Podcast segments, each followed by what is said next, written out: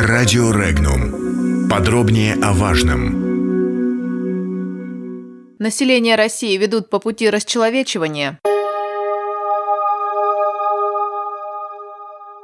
В России сокращение рабочей недели до четырех дней вряд ли может быть внедрено без специальных мониторинговых исследований, заявила уполномоченный по правам человека Татьяна Москалькова. До этого омбудсмена спросили, не приведет ли сокращение рабочей недели к более интенсивному труду. Доктор экономических наук и публицист Никита Кричевский иронично отнесся к заявлению Москальковой. Цитата. «Уполномоченная по правам человека Татьяна Москалькова считает, что четырехдневку не стоит вводить без специальных исследований. Вот точно, все другие проблемы в экономике решены раз высокие мужи и дамы обсуждают абсолютно фейковую, не имеющую никаких перспектив проблему, отметил Кричевский на одном из своих интернет-ресурсов. Глава Ассоциации промышленников и предпринимателей Петербурга Сергей Федоров, комментируя высказывание уполномоченного по правам человека в России, отметил, что ни средние, ни крупные предприятия не смогут перейти на четырехдневную рабочую неделю с сохранением нынешнего уровня зарплат. Цитата. «Чтобы платить за четыре дня столько, сколько платят за пять, нужен рост производительности труда как минимум на 20%. У нас же производительность труда растет на 1,5-2% в год, то есть нужно как минимум 10 лет подготовки для такого перехода. А ведь президент дал поручение повышать доходы трудящихся, а не снижать их. Руководители крупных промышленных предприятий, по моим сведениям, тоже не поддерживают эту идею. Переход на четырехдневную рабочую неделю привел бы к проседанию госзаказа, при том, что предприятия от него очень зависимы, поскольку доля государства в экономике у нас около 70%, так что идея Медведева представляется мне слабо реализуемой, отметил Сергей Федоров. Установка на введение четырехдневной рабочей недели необъяснима. Она опровергает все ранее сказанное о сложностях с рабочей силой и низкой производительности труда, отметил обозреватель информационного агентства «Регнум» Михаил Димурин.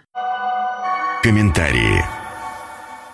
Установка на введение четырехдневной рабочей недели для меня с точки зрения здравого смысла просто необъяснима. Возьмем ситуацию в стране с рабочей силой. Нам говорили, что ее не хватает, и что якобы поэтому было принято решение повысить возраст выхода на пенсию. Теперь получается, что на один день в рабочую неделю работник не нужен. Нам говорили о низкой производительности труда. Кто-то думает, что за 4 дня будет делаться столько же, сколько раньше за 5? Не будет. И, наконец, вопрос об отношении к своему труду, о чувстве востребованности. Помню, в молодости, в среднем возрасте приходилось работать по 6 дней в неделю, иногда приходить на службу в воскресенье. Также работали наши родители. Мы любили свою работу, любили трудиться, и это приносило результат. Было ощущение, что ты своему делу нужен постоянно. А теперь получается так. Раньше 5 дней в неделю был нужен, а теперь на один день меньше.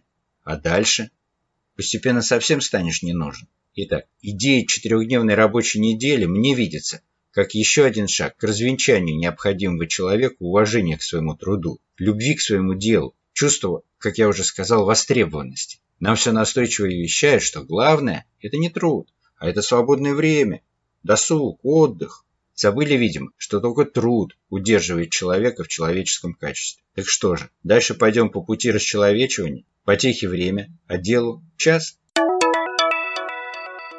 Первым о четырехдневной рабочей неделе высказался премьер-министр России Дмитрий Медведев, выступая в июле на Международной конференции труда в Женеве. Позже такую инициативу направила в Минтруд Федерация независимых профсоюзов России, указав, что заработная плата при этом должна оставаться прежней. Министр труда и социальной защиты населения России Максим Топилин заявил, что переход на четырехдневную рабочую неделю – процесс долгий и в течение ближайших лет решен не будет.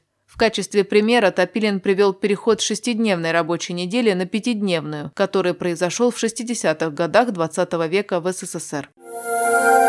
Подробности читайте на сайте Regnum.ru.